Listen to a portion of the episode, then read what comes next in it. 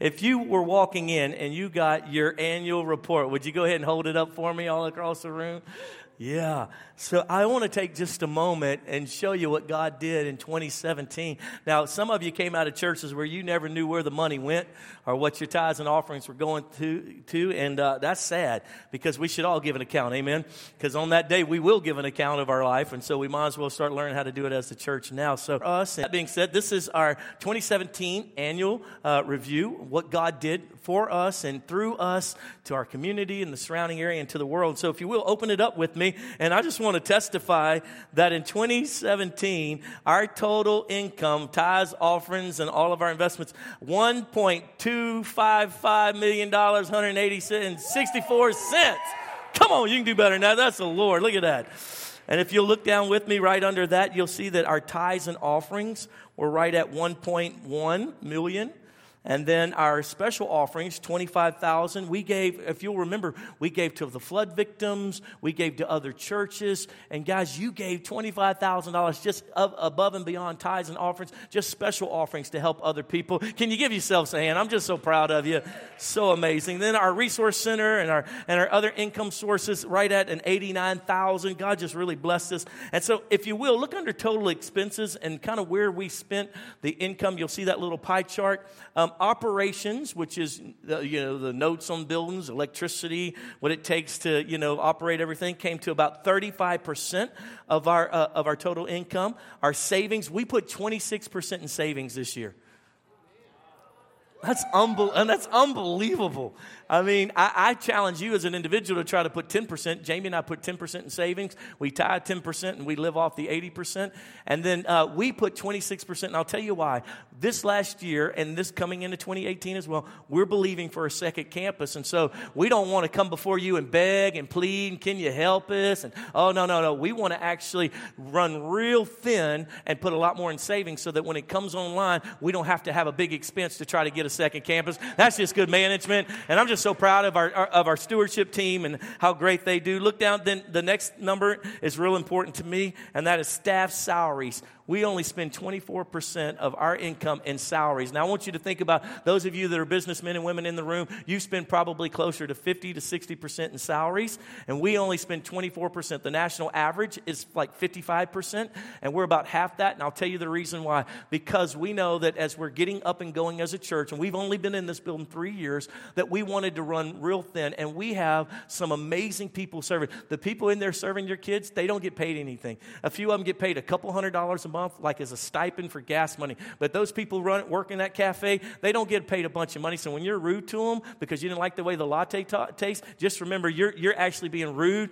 to one of God's sons and daughters who are just doing their best and it ain't worth the money for them. They're just trying to serve and we give them a little bit of gas money and they do it as a service until the Lord. Those folks holding the door, they don't get paid anything. In fact, we only have six full time staff here at the church. Come on now. And we're doing all, and so as a result, yeah, we're not always excellent in some things that I'd like to be better at, but that's because we didn't want to start hiring folks and giving them big salaries and then have a dip economically or something like that and then have to lay them off. I know people who don't love God anymore who are mad at the church because they worked at a church staff and the moment that things started getting a little difficulty, all of a sudden they had to get let go because there wasn't enough money there and now they don't believe in God and they don't believe in the church. So we're running a little thinner than that. We're going to build up a little bit better as the years go, go on. But I just want you to give a hand to all of our staff who sacrifice for you for me and who give themselves completely. And listen, it, when their little 2% raise many times is, is another $5 a month. I mean, it ain't a whole lot. So we want to just be grateful for all that God's doing. And I'm just so proud of our staff, how they sacrifice for you. 10% to missions. Come on, somebody. We give to missions, and we'll look at that over on the other leaflet. But 10% goes to that. And then ministries and outreach at a 5%. And uh, I'm just so proud of how we have laid out our finances. You'll see in 2016, our income, our tithes and offerings was at 861,000 and look at the difference in 2016 versus 2017 at 1.139 million. That's a 32% increase. Give yourselves a hand. Give the Lord a hand. You know what God's been doing? You've been able to tithe and give offerings because why? Because God's been blessing you. Your finances have come up and that's all we pray. God, if you'll just help us, we want to be able to give more and we want to trust more, Lord God, but we got to get out of some of the bad situations we're in and to build our faith. And I've just been watching God do miracles for you, and He's and it's proven just right here in the numbers. So what a beautiful account. Look at our ministries. We've averaged just over 40 young adults every week. Give them a hand. I'm so proud of them. Uh, and that's with us le- sending all of our young adult leadership to plant a church in Tennessee the year before last. And so we've been in a rebuilding phase. So proud of you, Pastor Sean. You're killing it, bro. And then our, our young adults and our junior high ministry been averaging the last few months right at 95 total. Give them a hand. I'm so proud of them. And then you're not going to believe this, but we have over 200 kids in the kids ministry every Sunday. That's a lot of little goldfish and gummy bears and little, come on, somebody, VeggieTales and loving on your little blessings. Y'all keep having babies. We grow in a church. I tell you, I'm so proud of you. We, if you look at the, to the right in the, in the inside leaflet, we had over 800 people claim Jesus as their Lord and Savior this year through Church on the Hill. Some of you came and you got right with the Lord. You've been away from the Lord. Some of you are in this 800. Some of you brought your family and friends, coworkers and neighbors. Guys, 800 folks came to know Jesus. Do you know that the national t- statistic right now, and they're arguing about it, uh, up until a couple months ago, was 80% of churches in America were dying, dead, and in decline. Then they've reworked it in the last couple weeks and they've been arguing about it. No, no, no, that's inaccurate. 65% of churches of America have been in decline. In fact, 90% of churches in America did not baptize a single person last year. Watch yourself. You saw 800 folks come to know Jesus as their Lord and Savior. Give yourselves in. that's you, man. You guys are loving folks. And if you'll notice over to that right, look at the little uh, black bullet points. We baptized 55 people last year. Come on, give it up. That's awesome. Some of you got water baptized. We dedicated 40 babies. I'm telling you, I'll tell you one thing about Church on the Hill. We like making babies around here. So 40, we dedicated 40 babies. We had 250 of you serve in our CST, which is our celebration service teams. You served holding the doors for folks, loving on kids in the kids ministry, working in the cafe, standing out in the parking lot in the cold and helping people find the parking spot. Give yourselves a hand. Come on. This is an active, thriving church. And then I love that we had 38 thriving small groups. My desire is to have 10 times that, but that's where we're at right now. And then look at our celebration services. We averaged 876 folks on the weekends in our celebration services. That is magnificent. We started the year at about 750. We ended the year at about 950 or so, about 950 of us or so, between 9 and 950. And so the average of that is about 867 for the year. And then we had 251 folks averaging in weekly small group attendance with us. And then look at our missions impact. And this is what I'm so proud of it. We took 87 members in 2017 on a short term missions trip. Give yourselves a hand. You helped, you went. And uh, we, our vision was to take uh, 100. So 13 of you were in rebellion, but that's okay. The Lord will get you this year. I'm just kidding. Anyway, and so but, uh, but we are believing, actually, I'm doubling, doubling that number this year. I'm believing for 150 of you to go on a short term mission trip. And then we support 15 full time missionaries and, uh, and missions organizations. And you can see down the different nations that you're reaching with, your, with, with our mission support. We're reaching Botswana, Mexico. That's a little, hold on just a second. Let me see. That's pretty small print right there. Is it on the screen? Yeah, thank you, Jesus. There we go. United States, Nepal, India, Pakistan, Bangladesh. And then I love this. This was for our community, uh, community outreach that we did. We saw 3,500 people come to our miracle weekend that we do every year. And that is a partnership that Church on the Hill does with the city of Cedar Hill.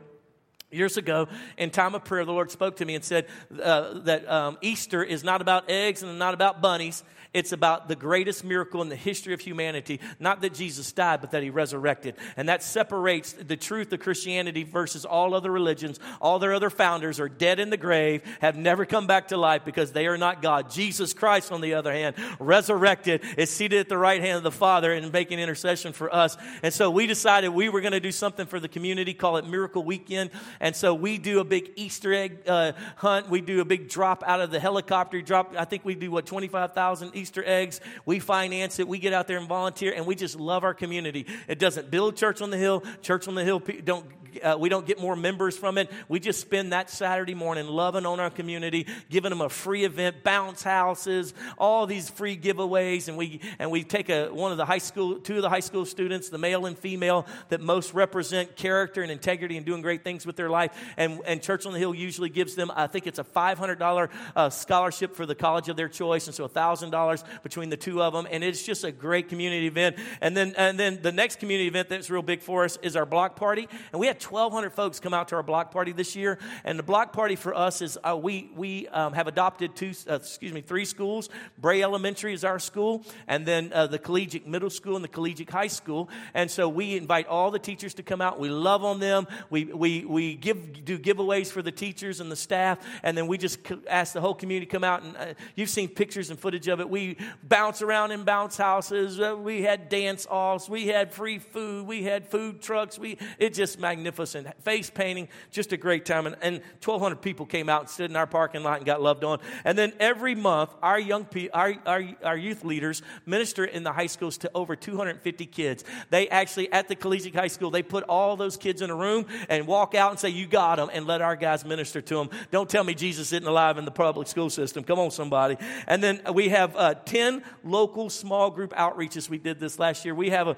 uh, what, what you would call a staff evangelist. Uh, Mr. Josiah is, uh, an evangelist by way of calling, and he takes our small groups out to do outreaches, whether it's door to door ministry or whether it's block parties or whether it's serving the homeless or feeding, you know, folks or going to the uh, unwed mother's home and ministering to them. And we did 10 of those last year. Would you give yourselves a hand for ministering to the Lord?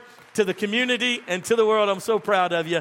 And on the back of this, we'll give you our 2018 vision, what we're believing God to do. So in 2018, would you believe this with me? And when I finish reading it, would you say amen? We want to see over a thousand souls brought into the kingdom. Amen. Come on, you can do better than that. We want to see over a thousand souls in 2018 come to know Jesus as their Lord and Savior. Amen. We want to take 150 people on short term mission trip. Would you say amen? We want to expand our influence to a second campus. Would you shout amen and believe that with me? Come on. And then we want to, eh, let me help you with that. The reason why we want to expand to multiple campuses is because Jesus said, Go into all the world. He didn't say, Bring the world to you.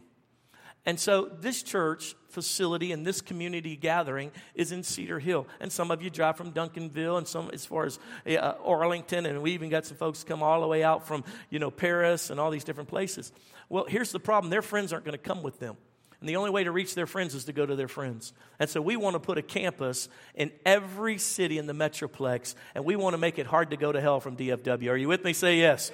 And so a second campus is just a starting point. Once we get that stake in the ground, God's going to continue to multiply that, and many of you are going to end up being ministers in those different campuses. And so you got to believe that with us. Uh, the, the next thing is we want to double the amount of life giving small groups here at Church on the Hill. Would you shout amen and believe that with me? Amen. And then we want to ex- expand costs and investment in the community. This year, I'm believing that many of you will get involved in your community, uh, that you'll get on, you know, Parks and Recs board, that you'll get involved in loving the, the high schoolers and the junior hires in your city and your area, whether it be Duncanville, Cedar Hill, DeSoto, Lancaster, Arlington, Grand Prairie, wherever it may be, that we get in the community and we actually be the church. The problem with the church so much in this hour is that everybody wants uh, people to come to the church, but they don't, but no one wants to be the church and go love on the community. And the community looks at us and say, well, you know, all you do is take the best space, build these big buildings, and then want my money. Instead of us saying, no, no, no, no, you need to understand we love you and we're going to get involved in what's important to you and we're going to be light in darkness. Come on, you there? Say yes. And then the last thing that we're believing for is, and this is a crazy vision that, that we have that the Lord's given us, but we want to develop a Church on the Hill internship this year. We're believing by the end of the year that we'll take guys who are in between college and high school and kind of trying to figure out what they want to do with the Lord and where they want to go, that they could take a year and they could serve with us and we can train them and we can disciple them and they can kind of get their feet grounded in the things of the Lord and, uh, and come and work around the church and see what it is to be a servant of the King of Kings and the Lord of Lords and do a little ministry with us. And we're believing that we're going to get that up and running. Pastor Jonathan's going to be taking lead on that. So if you believe for that with us, say amen. amen. Amen. Would you lift that up before the Lord? And we want to just speak of uh, the, the, the gratefulness that God, to God over this. Lord, we thank you. This piece of paper is a representation of these men and women's lives of what we as a church have done for you and what we've stood for. Lord God, where we put our money where our mouth is. And we said, hey, we'll bring our tithes and offerings before the Lord. But, but Lord, we want you to change lives with it. And how we've reached out into the community, how we've given to missionaries. And, and all the missionaries at the end of the year were just sending us letters saying, thank you for supporting us. Lord, we bless them. We, we pray over our missionaries. We pray over those outreaches that we'll do again this year, Lord God. We just pray, Lord God, that it would touch the community and they would know that there's a church that loves them, that's not trying to take from them, that's not looking for donations, but it's looking to be a donation to the lost and the dying of this world. And Father, we just thank you, Lord God, that 2018 will be even better as you use us to change the world in Jesus' name. And everybody shout it, Amen and Amen. Come on, you can do better now. Shout Amen. Were you blessed with this? Say yes. If you have any questions about it, you can get with our financial team and they can work with you to answer any of that. Now, as we start into the word today, get your Bible ready and go ahead and pull that out and get it, get it pu- pulled up, your Bible app. And we're going to kind of jump into this teaching that I have for you today. I've titled this Arise Church. Would you turn to that person next to you and say, Arise, church? Turn to a person on the other side and say, Arise, church. There you go. Our key scripture is out of Matthew chapter 16 and verse 18. Matthew chapter 16 and verse 18. I'll give you a second to pull it up. Matthew 16 and 18. And it says this it says, And I tell you that you are Peter, and on this rock I will build my church, and the gates of Hades or hell will not overcome it. Jesus, I ask you that you would help me present this word in the way that you want it presented, that you would mark the hearts of men and women in this room, those listening by way of live stream, those that will listen to it later on podcast.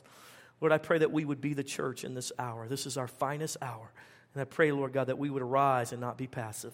In Jesus' name, amen and amen.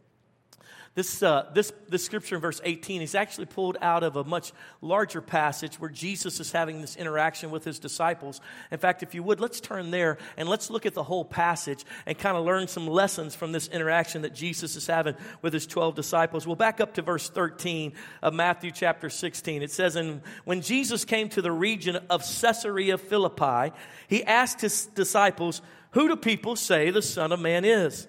Verse 14, they replied, Some say John the Baptist, others say Elijah, and still others Jeremiah or one of the prophets. But what about you? He asked, Who do you say that I am? And Simon Peter answered, You are the Christ, the Son of the living God. And Jesus replied, Blessed are you, Simon, son of Jonah, for this was not revealed to you by man, but by my Father in heaven. And I tell you that you are Peter, and on this rock I will build my church and the gates of Hades will not overcome it. I will give you the keys of the kingdom of heaven. Whatever you bind on earth will be bound in heaven, and whatever you loose on earth will be loosed in heaven. This is a po- powerful passage. And it starts off laying some foundation to us that you may not be accustomed to, but it starts off by saying that Jesus took his disciples to the region of Caesarea Philippi. I, have actually been in, in, in, Israel and been to this area, Caesarea Philippi. And uh, in fact, um, I'll be back here next month. Um, the Ministry of Tourism of Israel has reached out to what they consider influential pastors in the United States, and they are financing for us to come to Israel, flying us there, putting us in hotels, touring us around Israel because they have come to an understanding that only the Christians will stand with them in these dark times. And so they've invited Jamie and I for a free ride to go see Israel. Come on, one more time. That's awesome. So it happened in February. So if you don't see me in February one weekend, that's where I'm at. And in this place, I've been there at Caesarea Philippi. This was at the this this this this area is at the base of, uh, of Mount, Mount Hermon. And Mount Hermon has this spring that comes up out of the, the kind of the base of it. And there's this giant cave area. And in Old Testament times, uh, what happened at the base of this mountain and down in that cave is that uh, they would uh, have Baal worship. They would get out there, you know, and they would worship satanic powers or Baal, and they would cut themselves. And uh, it was marked by orgies and bestiality and all this kind of messy, nasty, wicked stuff. And then come New Testament times, once the Romans had conquered all of that, um, Herod actually uh, allowed it to continue on, and they worshiped what was called the pan god, or and the pan god was um, was in the form of a goat. And much like our Satan worship here in the United States with the, with the goat head and all these kind of worship and, and, and much prostitution, much sexual perversion. And so Jesus takes his country boys his Galileans, his little dudes, and they've been ministering mainly around the Galilean area, and he takes them 30 miles. Now, when you're walking 30 miles, that's like going to another state for us, okay? So he takes them on a journey. It's kind of like their, it's kind of like their final test. They've been with him for a number of years now. It's kind of like their, you know, their, their final exam. And he takes them to Caesarea Philippi, and as he's walking and probably standing right about the mouth of this cave, and you got to understand that they actually called the mouth of this cave the gate gates of hell or the gates of Hades because their belief system was was that the underlords, the gods of the deep, the, the gods of the earth actually had sexual intercourse and that they would that these were the gates to get down into all of that wickedness and perversion so they called it the gates of hell. And so Jesus is walking there with his disciples and as they're there and you got to imagine these little country boys are wigged out because he's just brought them into the red light district. He just brought them, come on down. He just brought them down on that one street in New New York, did nobody, or from us being from Louisiana, he done brought, brought them down on Bourbon Street. He done put them down in the French Quarter, and all that wickedness is going on. And they're like, whoa, we shouldn't be here. This is wicked. And Jesus says to them, in the midst of that, he goes into a discourse about who do people say I am? He says, hey guys, what's everybody saying about me? Like, what's, what's happening on social media? What's, what's the latest tweet about who I am? And so they start just throwing out, some say John the Baptist. The reason why they throw out John the Baptist, because he's the most uh, popular person of ministry up until that moment over the most recent years. And then some say that you're like Jeremiah. See, Jeremiah spoke with authority. Of all the prophets, he's considered one of the most authoritative of the prophets. And then some say you're like Elijah, and Elijah was kind of marked by doing most of the miracles. So they're saying because of all the miracles you're doing, they're calling you Elijah. Because you speak as one with authority, as the voice of God, they consider you like a Jeremiah. And then some even say that you're like John the Baptist Baptist who was wild and crazy and set apart, and we could tell God's hands was upon him. And then he turns to him and he looks at him and he says, But who do you say that I am? Forget about what everybody else says. Who do you say I'm? Final exam. Here we go. You've been with me for a number, number of years now. What do you say about me? And out of Peter's stomach, out of his gut, out of the in parts of who he is, he says, You are the Christ, Son of the living God. And Jesus probably, now remember, there's prostitution happening all down in here. There dudes coming and grabbing and moving and perversions happening here and it's vile and wicked. And, and Peter says, you are the Christ, the son of the living God. And Jesus said, boy, what? He said, look here, look here. He said, you haven't gotten that revelation from what other people are saying. My daddy has revealed to you what nobody else is getting. Boy, you got it. You got the revelation. I am the Christ.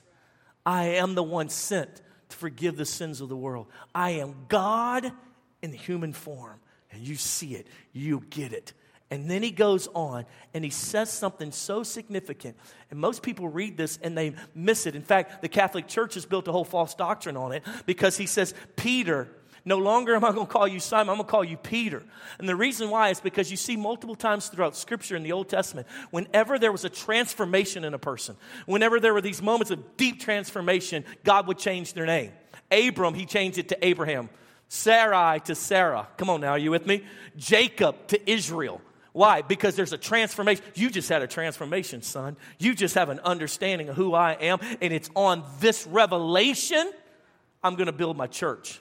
Not on you. You're just a dude. He ain't building it on a man. Come on, somebody. He built, it's built on Jesus Christ. This thing called the church, the center post, the, if you will, the, the capstone as the scripture calls it, it's built on Jesus, not on a man named Peter who was a sinner. Come on, somebody, like the rest of us, who's just a good dude who was, who was being used by God like the rest of it. that's where the Catholic Church missed it. He's not building it on Peter. He's building it on the revelation that every man and woman must have that Jesus is the Christ, the Son of the living God God. See, this is the problem that I find so much around the world is that people go to church, they like what it does for them, it gives them a little good, a little bit of feel good, you know, because they're doing their little due diligence. But many of them have never come to the revelation that He is the Christ, the Son of the living God. Peter has this revelation, and then Jesus says, "And I'm going to build what my my my ministry, my video series."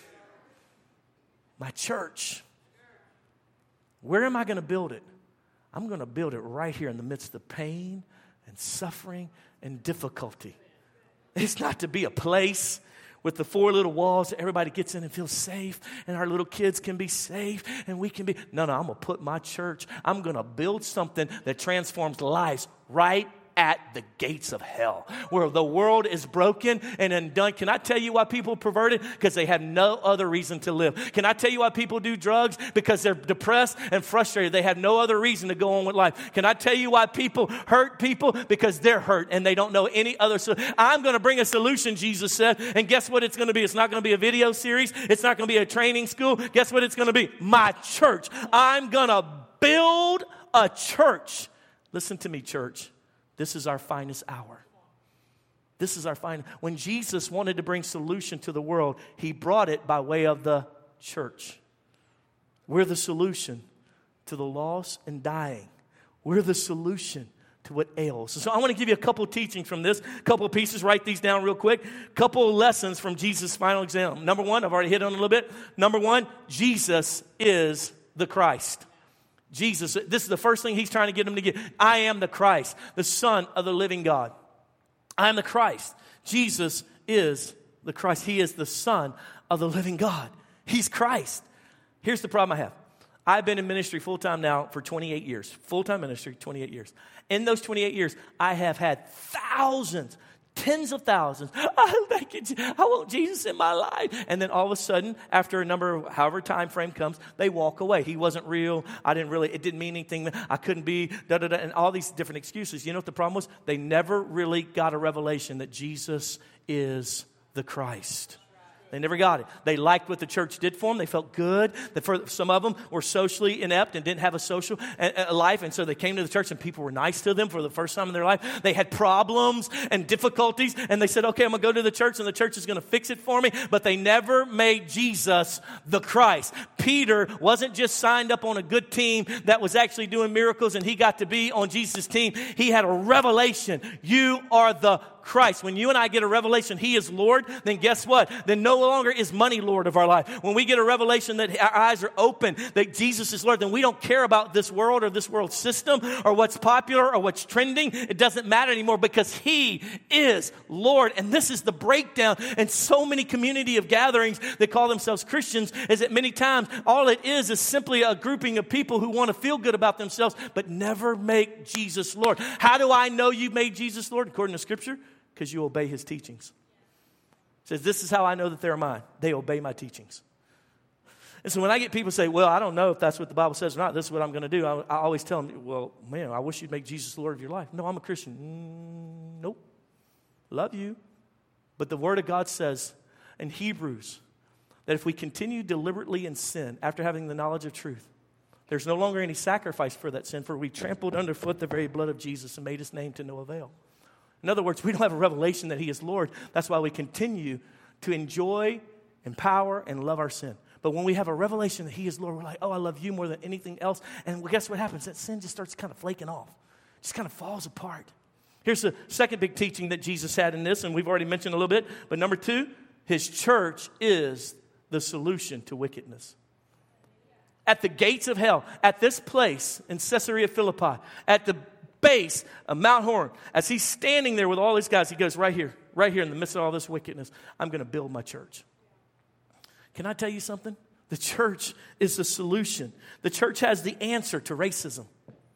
The church has the answer to sexual addiction. The church has the solution to all the hate crime. The church has a solution to poverty. The church was Jesus' answer for a world crying out for help. The world saying, What do we do in our lives? He said, I'm not going to build a video series. I'm not going to just leave some gold glasses that you could go find a gold tablet and that how, somehow is going to fix everything. I'm going to build my what? Say it with me. Church. church. I'm going to build a church. My sons and daughters will carry my DNA. My people will look like me and act like me. My solution is not to have a set up a temple and have everyone make the Medjugorje, you know, uh, track over to where I'm at in Israel. I'm not going to set up these palaces all around the nations of the world and you can come to me. No, no, no, no. I'm going to build my church. Time for the church to arise. We are the solution for what ails the United States of America, what ails the countries of the world, the difficulties in politics. Come on, somebody. The difficulties in media, the difficulties with sin habits. The church, he said, I'm going to build it. Why, why would he build a church? Why is that his solution? This is the first time we hear him mention this. I'm going to build my church. And that word build is not a one time thing, but an ongoing process, a continual growth. And that's why when you see churches in decline, when you see churches that are no longer moving forward, somewhere along the line, they stop letting Jesus be Lord and they stop loving the hurting people of the world. Friend, let me tell you something. 2018, I need you to catch the vision. Church on the Hill is going to love the hurting people of the world. Are you with me? Say yes. We're going to be a light in darkness. We're going to arise and touch the hurting people of this world. We're going to be what Jesus was, a lover of humanity and have a solution provider. Why? Because we are enthralled and connected connected to and filled with the great solution provider. The Holy Spirit lives and abides in us. We have the solutions to what breaks down this world system. That's what Jesus built. Can you imagine as they're standing there? You're going to build your church right in the midst of all this? See, that was a break from Jewish concept. Jewish concept was what we need to do is extract ourselves from the wickedness of this world and protect our, uh, our constituents and we need to have our little law, and we need to fight against all the wickedness of the world. And we see that throughout the Old Testament because they kept going back and forth into sin. So God kept telling them, Come out from amongst them, be separate. He didn't want them to stop loving them, He wanted them to stand for what they believed in. He didn't want them to stop being light in darkness. He just wanted them to actually stand and with him and let him love the hurting world through them. But they couldn't. And so as a result, they isolated themselves. And Jesus does the opposite. He doesn't build a temple. He doesn't set up shop and say, everybody come to me. He goes to them. This is the church. This is the activity of the church. It so excites me because Jesus is building his church and he's saying, My church is going to be a movement. It's going to keep going. It's going to keep rising. It's going to keep going forward. Listen to me, church. This is our finest hour. There's more difficulty happening now than we've seen in a long time. Are you with me? Say yes. And this is our finest hour to be the church, to smile, to bring peace in the midst of turmoil, to bring strength and truth in the midst of lies and manipulation. At your office, where all these people may be wicked and go out partying every weekend. You are the church, right? Sent to the gates of hell, right there in the midst of that to be who you are. You say, well, I'm not perfect. Yeah, but you're the church. You're his solution. You say, but I mess up. Yes, but you're his solution. You have in you the answer to what ails them. You say, but I don't have it all figured out yet. Neither do I, but I'm just going to be the church. And I'm, as I'm being the church, it's going to change lives. That was his answer. Uh, we, in our imperfection, was his answer, his solution. It's time for the church to arise. And the third thing that he says to them, you got to catch this lesson, and that we are given the keys. We are given the keys. The keys to unlock. To unlock. What are keys for? They're to open doors. Come on, somebody. Let me tell you something. You may think the CEO of that big complex is the guy in charge. He's not. You find that dude with all the keys. That's the guy who can get you in somewhere.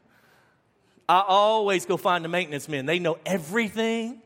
They know where the bodies are hidden. Come on, somebody. They can get you in places. The CEO, he's never even known. We got that. I didn't even know we had that hallway.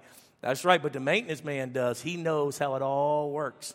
Jesus says, listen, I'm not going to give you, I'm not going to give you just a little vision. I'm going to give you the keys that will open the passageways of the broken heart, that bring healing to those who are, who are broken and undone, to bring it, put forth liberty to those who have been bound. I'm going to give you the keys to unlock them. Listen to me. You got to understand this.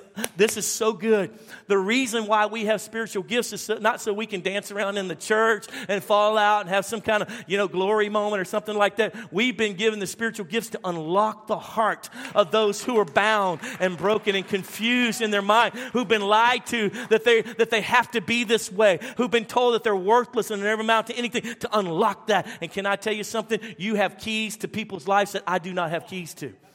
You have under the what you've been through, the mistakes you've made, the problems that you suffer with. That has a key to unlock others who say, "I got the same thing." How did you, man? I ain't got it all figured out, but I know one thing: He is Lord. He is the Lord of my life, and I keep I keep walking it out. I mess up, but I keep getting back up. I keep serving Him, and He gives me grace. And I can't believe my kids love me. I can't believe my wife stayed with me through all. that. don't make no sense to me, but I'm just telling you right now, Jesus is Lord. And when you start ter- turning those keys, it starts unlocking that coworker's heart, that neighbor's heart heart, it starts just click and open the doors that no preacher can, come on somebody, no, no, no gathering at a Sunday service can unlock. You are the church. It's time for you and me to arise in 2018 and be the light of the world and be the solution provider that he's made us to be. Oh, I'm preaching better than you shout amen. Tell you that right now. Good God Almighty. And he says it like this He says, And whatever you bind on earth will be bound in the heavenlies. Whatever you loose on earth will be loose in the heavenlies. Let me explain that teaching to you because I've, I've heard these guys teach, uh, uh, you know, they teach. Um, uh, uh what, warfare prayer and things like that, and they teach these different doctrinal pieces about binding and loosing. You got to understand where it comes from to be able to teach this properly, what Jesus is talking about. So, in, in, in Jewish way of life, they had the law handed down by Moses. Well, these laws, in other words, had all we can't do this, we can do this, we can't do this, we can't do this. You got all these laws, right? Well, the problem with laws is like the same thing we have. We have a judicial system. Why? We have laws, but why do we have a judicial system? To interpret those laws, right? As things are changing and life is changing and technology is changing, so forth and so on. And so, what this was in biblical times, where the rabbis interpreted the law and said, well, this is what this means. No, you can do like this. Oh, yeah. Uh, I, listen, you can't do that anymore. And that would be binding them to that law. You can't do that. I bind you to this. You cannot, you cannot go on the Sabbath and, and pull out your laptop because that would be wrong. That was how they would interpret it in this hour and they would bind you to it. This is the way you're supposed to do it. This is the way you're supposed. So you need to commit to this. This is binding to it. Or they would come back around and say, "Hey, listen, the way we used to do that, that's changed. That's not really what the Lord meant with that. So we loose you from that commitment. We loose you from that way of thinking. We loose you from that stronghold of expectation." And so when they would bind you and loose you, what they would do is they would bind us to a way of living, to a law, to a principle, or they would loose us into a freedom that we didn't necessarily have before. And so what Jesus is saying is, and I will give you the keys. And he says, and whatever you bind on earth will be bound in the heavenlies. Whatever you loose on earth will be loose in the heavenlies. So in other words, when you prophesy to that man and say, sir, the Lord showed me that you have had a stronghold in your mind, that God doesn't love you, that God's against you simply because you don't pray enough, simply because that's a lie. I loose you from that in Jesus' name, they'll be loosed in the heavenlies as well on earth. That's what he's talking about, to unlock those things and, and loose you from lies that, you know what, if you don't go to church, you're not a good Christian. If you don't do this, you're not this. If you don't do this, you're not this. And to loose those, but to tell them at the same time, listen, you call yourself a believer, but you've not made Jesus Lord of your life and you're not obeying his teachings. Look what this teaching says now. I need to bind you to this. You need to come back to this truth that those who serve the Lord serve Him out of a pure heart. You seem to be serving Him out of a motivation to get ahead of everybody else and to use the church as a place for you to get rich. Come on, somebody. See, we have the keys to bind and to loose, to set at liberty the captives. I tell you right now, that's so good. And two years ago, a man by the name of Win Arn was a church consultant. And uh, he surveyed members of nearly a thousand churches and he asked them this question why does church exist? And 89% responded with this the church's purpose is to take care of my family and my needs. 89%. The churches, a thousand churches that he surveyed. Only 11% said the purpose of the church is to win the world for Jesus Christ. See, that's a misunderstanding. I want you to understand something. As we come together as the body called Church on the Hill, yes, we minister to one another's needs. We help each other, raise each other's kids, and give, and give clarity and, and, and, protect one another and have good gatherings and safe place to meet and comfortable location to meet in. But, friend, at the end of the day, our purpose is to win the lost and hurting of this world. That's our purpose. That's your purpose. The church is not this building. The church is, is more than this, this report of what God did financially. You're the church. I'm the church. I'm the church when I'm at Walmart. You're the church when you're at work. We are the church. It's time for the church. It blows my mind that God took your pathway and all that you've been through and He brought you here. And He took my pathway and He put us all together in this church called Church on the Hill. Some of you come from other backgrounds and, and, and other places in the world. And God brought us all here for such a time time as this. Why? Because you found a place of other men and women who say, you know what? I may not see it the way you see it that way, but I do see it this way at the same. You go, yes, I agree with that. And you found some pastors and some leaders who say, you know what? It's not all about us. We're not trying to build bigger buildings and have nicer things. We want to touch the world. And something inside of you resonates. Why? Because God put you here. Because God put you on the same. Our past and your street that you were on ran into our street. And the street that I was on ran into your street. And here we are doing our best to love Jesus and make it hard to go to hell from Dallas, Fort Worth. And are you with me today as we go forward? It is time for us to be the church. Somebody shout hallelujah. My God, my God, it's time to arise and be who God made us to be. Now, you can hear a message like this and say, let's go do it, and sounds militant. We're going to take over. No, no, no, no, no, no, no. No, no, no, no. Let me help you. As I study scriptures, the next question would be why we do what we do, and that is touching the lost.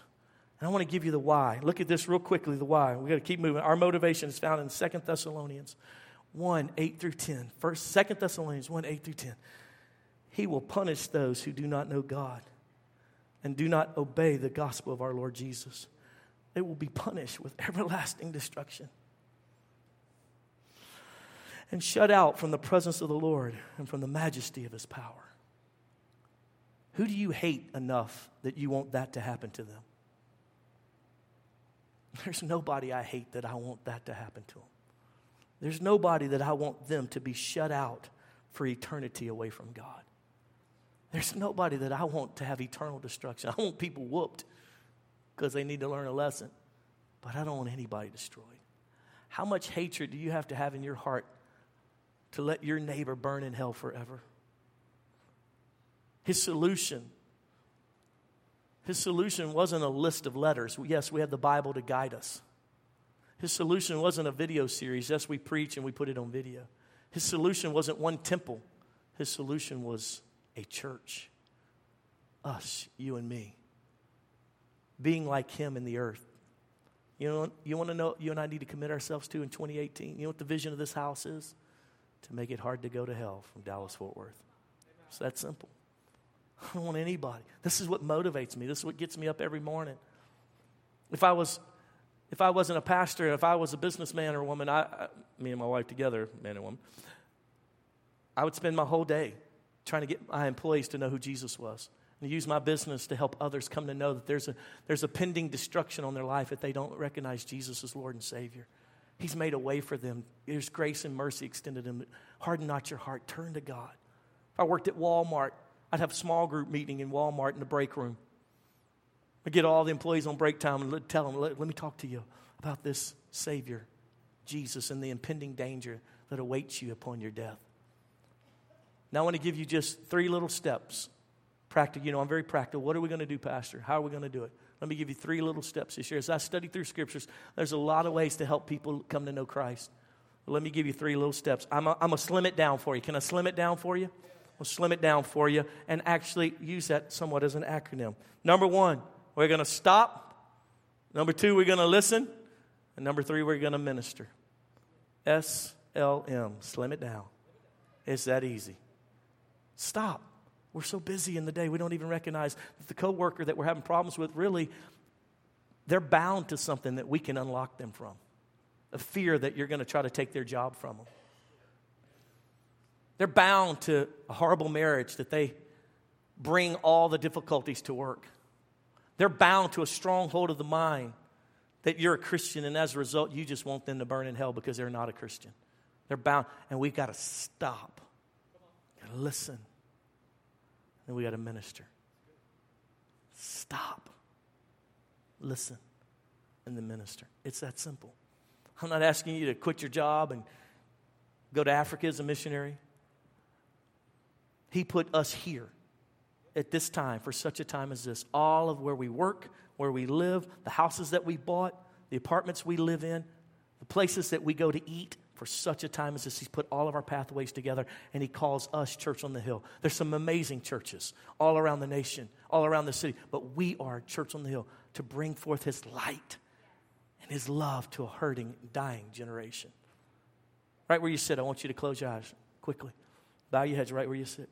Father, I pray right now that our church would be a church, a church that's standing in the difficult places. When you declared this, Lord Jesus, you were standing outside of the mouth of Mount Hermon. Lord, right there at that place where they called it the gates of hell, where perversion and wickedness did abound. And in that moment, Lord God, you told your own disciples, This is what I will build in these type of situations, and it'll be the church. Lord, I pray right now, every man and woman in this congregation would recognize they are the church. That they would recognize that you love them, that you've called them for such a time as this. Lord, they're not perfect, they're not sinless. We're all sinners saved by grace. But they have keys to unlock people's hearts that'll never listen to me, that'll never listen to a podcast, that'll never go hear Steven Furtick or get online and listen to Joel Osteen, Lord God. Only they had the key to that heart, to that mind, to that way of thinking. And Father, I pray right now that they would arise, that they would recognize that this is their finest hour.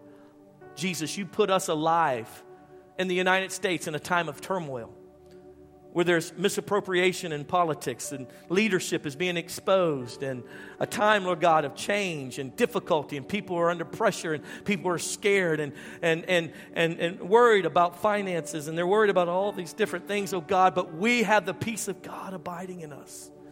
We are your solution to a lost and dying world. Let the church be the church in this hour.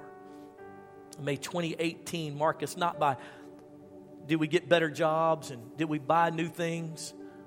But how many we help to know the truth that Jesus is the Christ, the Son of the living God. May you use us to bring that revelation to so many as they see us walk out in love, as they see us, Lord God, pause our moments of our day and listen to them and then minister life to them. Now, with every head bowed and every eye closed, maybe today you say, Pastor, I got to be honest, I'm not a Christian. If I died today, I wouldn't go to heaven. You're talking about being the church, and I'm not the church. I, am not. I'm not a Christian. I don't, I don't know if I died today if I would go to heaven. Friend, can I tell you something? Jesus is the Christ. And I know you probably know that in your head, but will you accept that in your heart? Will you make him the Lord of your life today? That's the question set before you. With every head bowed and every eye closed. Maybe you say, Pastor, I used to be a Christian, but I walked away from the Lord, but today I want to come home. I used to serve the Lord, but life happened and I just walked away. I didn't mean to, it just happened. And my relationship with God is broken. I feel separated, I feel divorced. And I don't want to be like that anymore. I want Jesus as the Lord of my life. With every head bowed and every eye closed, if that's you, if either you used to be a Christian but you walked away and you want to now come home to Jesus, or you've never been a Christian and you want to make Jesus Christ the Lord of your life, I'd like to pray with you. No one's looking around. I won't call you for it. I won't embarrass you. I won't humiliate you. I won't point you out. This is a deep, private decision. I know it's a public a public forum, but, but I want it to be private for you. But I do need you to acknowledge that to yourself, to the Lord, and I'd like to be a part of that with you. With every head bowed and every eye closed. If you're away from God, you're not a Christian, you want me to pray with you, and you want to make Jesus the Lord of your life, would you just slip your hand up? No one's looking. Just put it up. Make sure I see it. Thank you. God bless you. Anybody else? Yeah, thanks. You put it back down quickly. Anybody else? Pray for me, Pastor. It's time. I'm ready to be a Christian. Hurry, make Jesus the Lord of my life. Two more seconds. Anybody? Thank you, sweet love. Anybody else? Amen. Amen. Now, right there where you sit, with your head bowed, with all sincerity of your heart, I want to lead you in a prayer, a prayer of repentance. In fact, I'm going to ask the whole congregation to pray it out loud. And those that lifted their hands, I want you to mean it with all of your heart. Say it like this Say, Jesus, today I declare you are Lord. I ask you to forgive me of my sin, to wash me clean. I accept your sacrifice on that cross. And here and now, I declare Jesus is my Lord. Write my name in your book of life. Fill me with your Holy Spirit. I promise to serve you all the days of my life. In Jesus' name. Keep your head bowed for just a moment. Father, I pray for every man and woman who prayed that prayer for the first time, or maybe a homecoming prayer right now, coming back to you. Lord, I pray the peace of God, which surpasses all understanding, would guard their hearts and minds. And right now, in the name of Jesus, they would sense and feel your love and your capacity to go past all of their sin, all of their shortcomings, all of their failures, and embrace them as sons and daughters. In this holy moment, may they recognize I am belonging to Christ. I am his son. I am his daughter. I am his church. Father, I pray right now. I pray against all addictions. I pray against all strongholds of the mind. And I pray for great freedom here and now in a way that's unprecedented. And may they sense and know that you are the Lord of their life. We thank you for it now in Jesus' name. And all God's people shouted, Amen and amen.